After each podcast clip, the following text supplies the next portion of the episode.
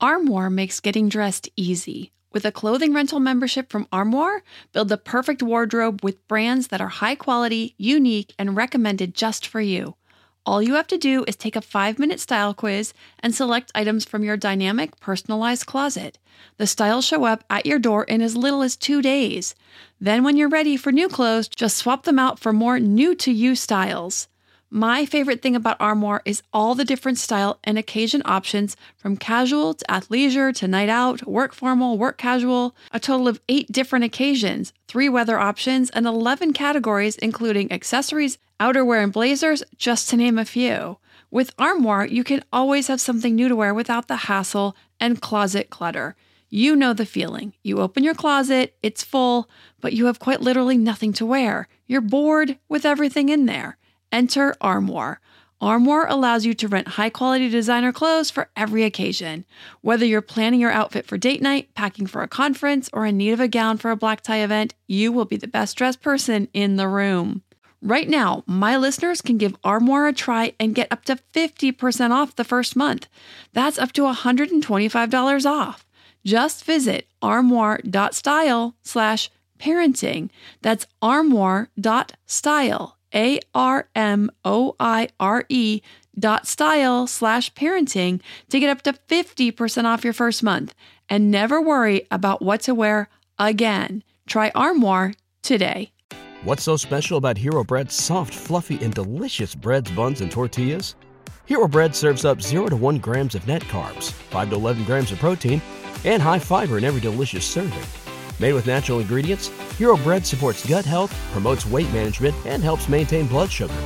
Hero also drops other limited edition ultra low net carb goodies like rich, flaky croissants and buttery brioche slider rolls. Head to hero.co to shop today.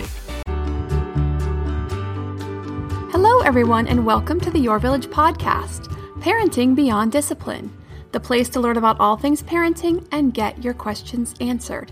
I'm your host, Erin Royer. So, I have a couple of parenting questions today that I'm going to cover. The first one is from Julie, who says, My son just turned three in June. We have a regular bedtime routine for years. We get PJs on, brush teeth, and then read a few books. I tuck him in and give him hugs and kisses. Despite the regular routine, he still cries every single night when I leave the room. He does calm down and will get to sleep, but there are some nights where he yells loudly for me, which then wakes my 15 month old daughter. My husband owns his own company, so I'm alone all day with the kids and have to get two to bed at a similar time. And at the end of the day, I'm so run down. I would love to find a way for bedtime to be a smoother, pain free process.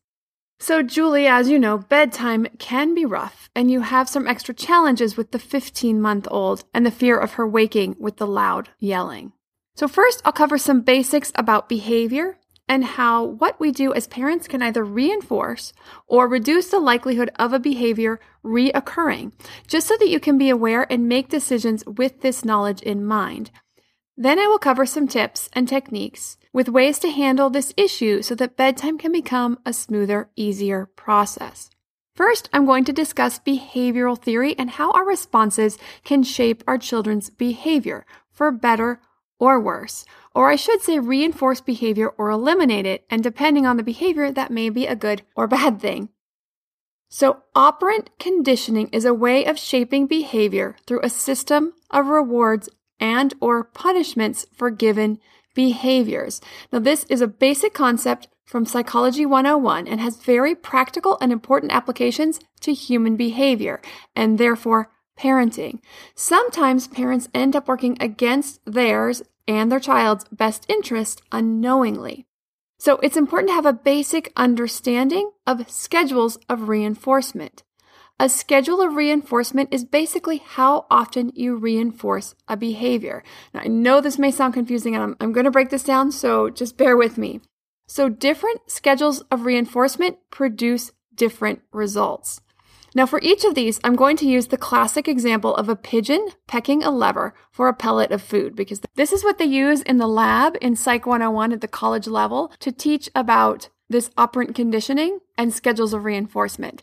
Now, before your brain all hazes over and you wonder why in the world I'm talking about pigeons in a science experiment, I promise it's a good example of how parents unknowingly increase behavior that they don't want to see. So hang with me. So a fixed ratio schedule is a schedule of reinforcement where a response is reinforced only after a specified number of responses. I'm going to say that again. A fixed ratio schedule of reinforcement is where the response is reinforced only after a specified number of responses. So this means giving reinforcement in the case of the pigeon, that's the pellet of food for every peck of the lever, or every other peck of the lever, or every third peck of the lever. When this happens, it produces a steady rate of response with only a brief pause after the delivery of the reinforcer. Okay, that's a lot. What does that mean? So again, it produces a steady rate of response. The response is the peck with only a brief pause. So the pigeon will pause for a moment after the delivery of the reinforcer, the pellet of food. So the pigeon will peck, eat the pellet, take a short break. Peck, eat the pellet, take a short break. Because that pigeon knows that every single time he or she is going to get a pellet of food. Now, if they need to peck twice, they'll go peck, peck, eat the pellet, take a break. Peck, peck, eat the pellet, take a break. This is the fixed ratio response. You get the idea. When it comes to people, we rarely or never reinforce on a fixed ratio. We never make our kids ask three times and then give them a cookie every third time they ask. We use a variable ratio schedule. We reinforce after an unpredictable number of responses. Sometimes it's one, sometimes it's three, sometimes it's 10. A perfect example is slot machines. As we all know, these are highly addictive for many people because we never know when we're going to score. So this results in a high, steady rate of response. We start shoving money into those machines and keep playing because we want to get that reinforcement. And because it's variable, we just never know when we're going to win. So it gets very exciting. So you might already be able to see how this spills over. If your child asks for a cookie or a toy at the store and you say, no, not today, then your child asks again and again and again, and you finally cave in and say, Oh my goodness, here's your cookie, just stop asking. This is a variable rate of response for the reward of the cookie, or toy, or back rub, or whatever your child asked for that you just gave into after five no's. The next time, your child will work even harder to get to the yes. The more this happens, the more we increase what we call the extinction curve. So if we ever decide, okay, we have to put a stop to this behavior. And I've seen this happen with parents who try to sleep train and give up halfway through. The next time it just makes it harder because they have increased the extinction curve. They've taught the child to just work harder, that it will eventually reward you with what you want if you just keep pushing me, that no means yes, eventually. Now, if you do ever decide to work to undo a behavior that you have been rewarding through any of these schedules or reinforcements, it's good to be aware of all of this. And I'll get to how this applies to the bedtime issue in a moment, but first I'm going to quickly cover the extinction burst. This is an increase in the behavior right before the behavior begins to extinguish or drop off. The extinction burst is a last ditch, all out effort to see if the child can get his way. So, now to apply these concepts to bedtime, and I'm not saying any of this is good or bad or putting any judgment whatsoever on it. I'm just sharing the science of operant conditioning in this scenario so that parents can understand how their behavior or response to their child will shape the child's response moving forward. So the behavior or stimulus in this case is the child crying. Now this is the child trying to shape the parent's behavior. So the parent gets to decide, am I going to allow the child to shape my behavior? Am I okay with the way things are right now?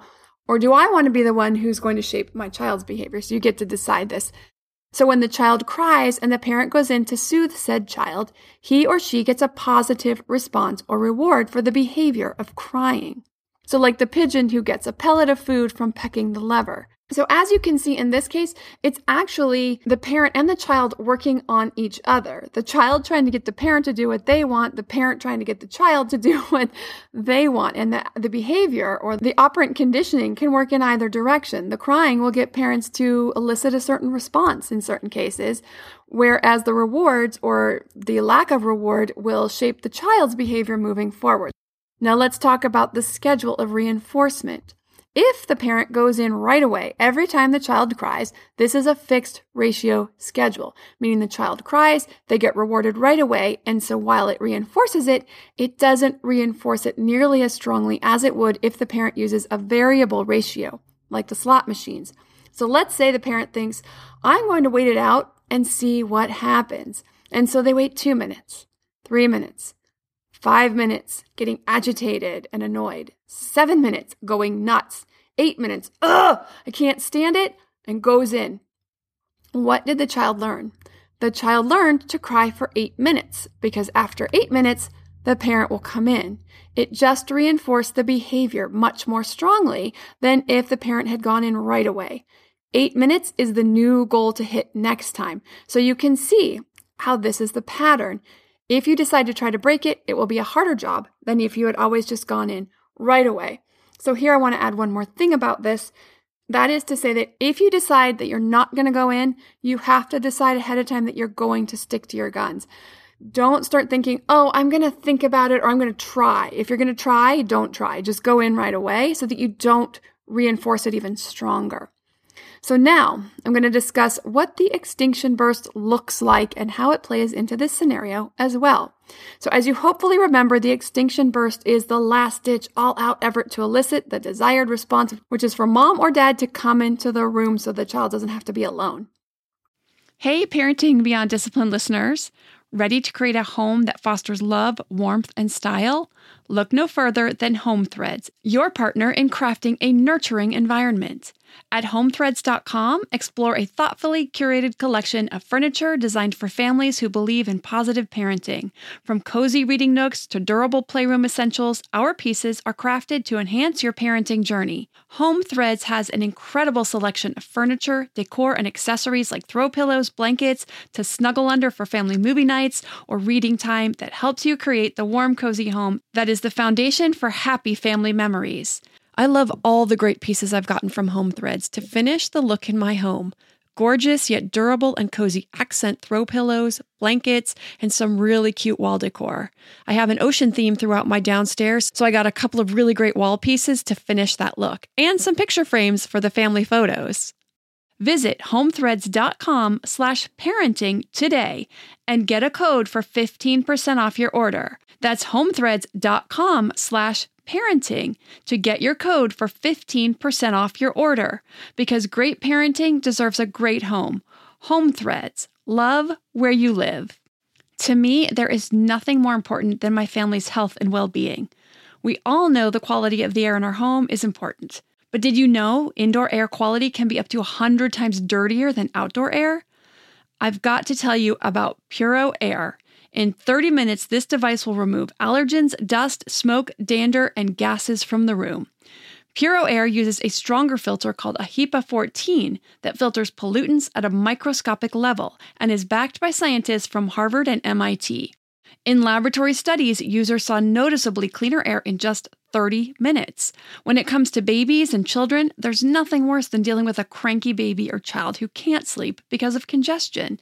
Air purifiers can help reduce congestion and improve immune system function to fight those winter colds and flus. I use my Puro Air purifiers to clean the air in my home, especially in our bedrooms while we sleep. It has a quiet, relaxing hum and cleans the air from pet dander, allergens, viruses, dust, mold, odors, and contaminants. It has four levels low, medium, high, and sleep and four different timer options so you can customize it to your home and your needs. Check out Puro Air at getpuroair.com. That's G E T P U R O A I R.com. Puro Air is the only air filter that uses a HEPA 14 filter. That's getpuroair.com. In this case, the crying gets very loud and stressed, and when they have words, they will use whatever words they think will get a parent in there. Now, I feel bad for parents who have those kids who turn very dramatic and do whatever they can and try to figure out whatever they can to push mom or dad's buttons.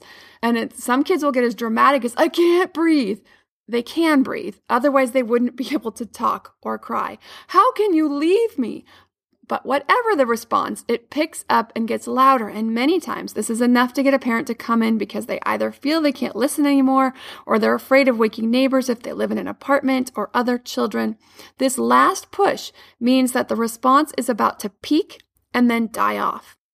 Okay, so this is great, but what do you do? You need to decide if you want to and are ready to push through this issue or if you prefer to go ahead and just deal with it each night that it happens until the child outgrows it. No 13 year old is going to cry because you leave him or her in the room alone.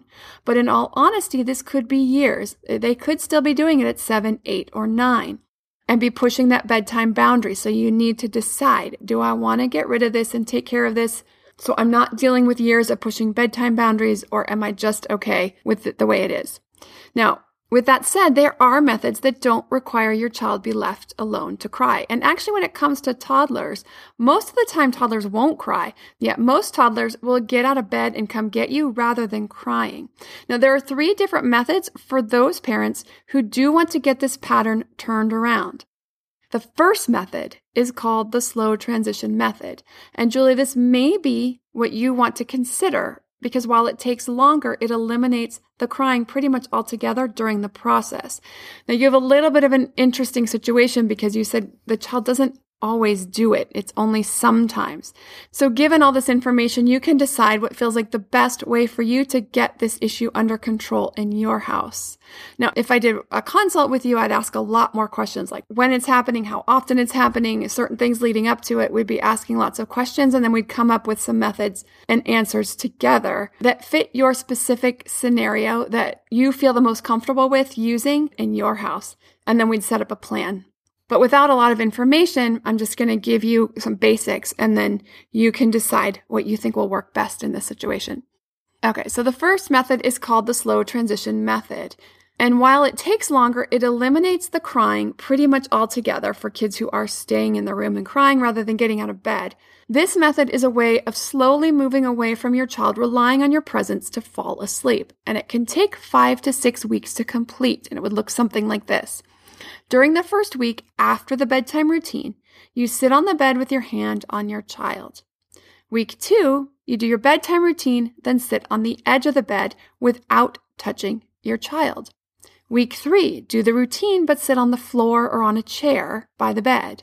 Week four, do the routine and sit by the doorway.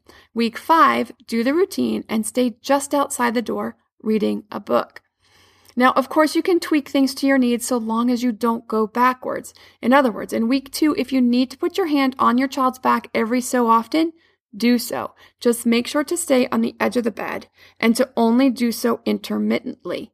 The other thing is you don't want to be engaging with your child, chit chatting with your child, talking with your child, because it's going to make this process extremely difficult. And if you're not sure that you can do that, then this isn't the method for you. But you want the overall goal to be moving towards independence towards the child falling asleep independently without you needing to come back in and check on him or her. As you can see, it's just slow steps from staying and tucking in to leaving. Now, these are not set in stone. They're just examples, so you can choose to implement steps that work for you that are slowly decreasing your presence at bedtime. There are pros and cons to this method and troubleshooting tips if you encounter issues with a child pushing back or begging to move back a step once you go to implement the next step. So if you want more information on this, you can see the toddler sleep class on the website at yourvillageonline.com under the development and health section.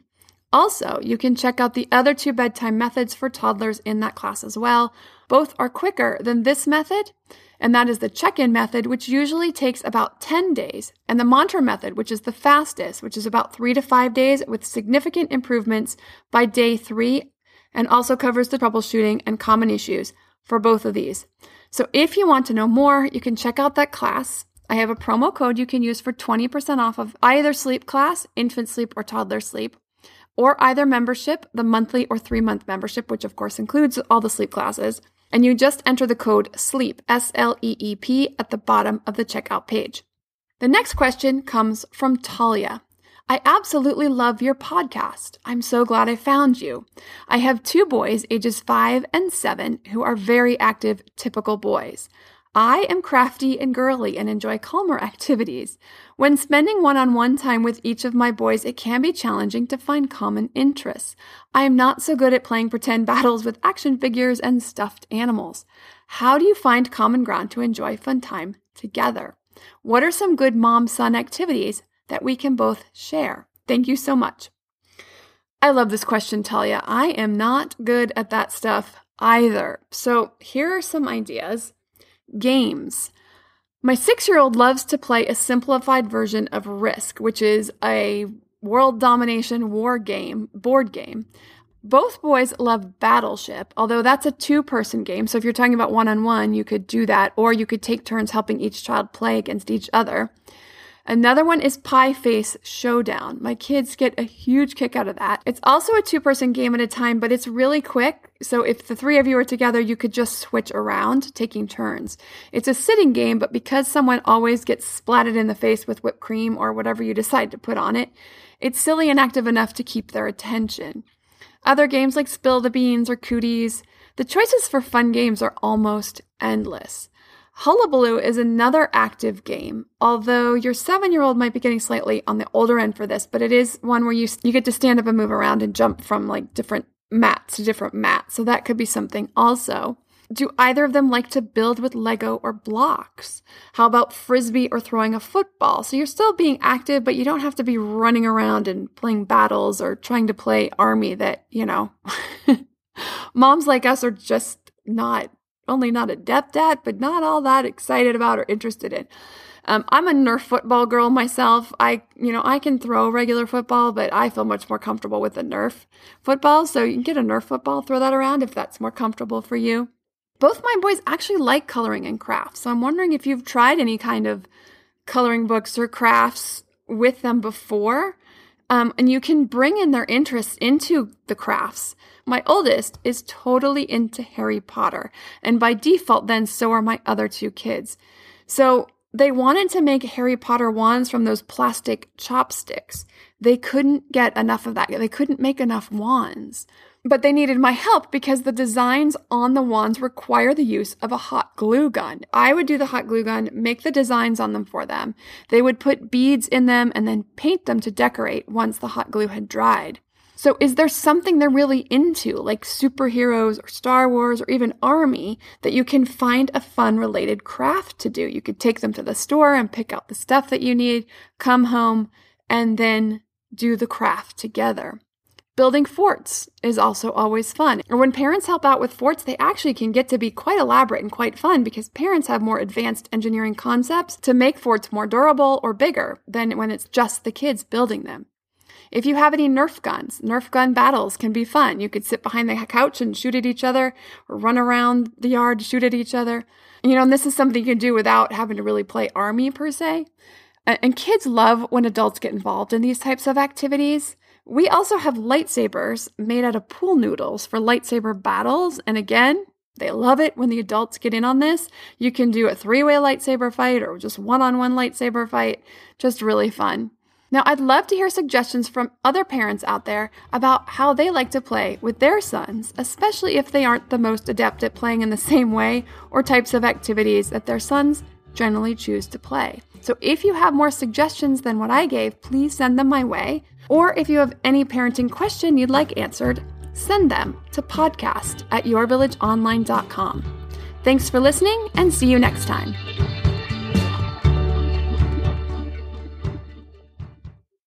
What's so special about Hero Bread's soft, fluffy, and delicious breads, buns, and tortillas? These ultra low net carb baked goods contain zero sugar, fewer calories, and more protein than the leading brands, and are high in fiber to support gut health. Shop now at hero.co.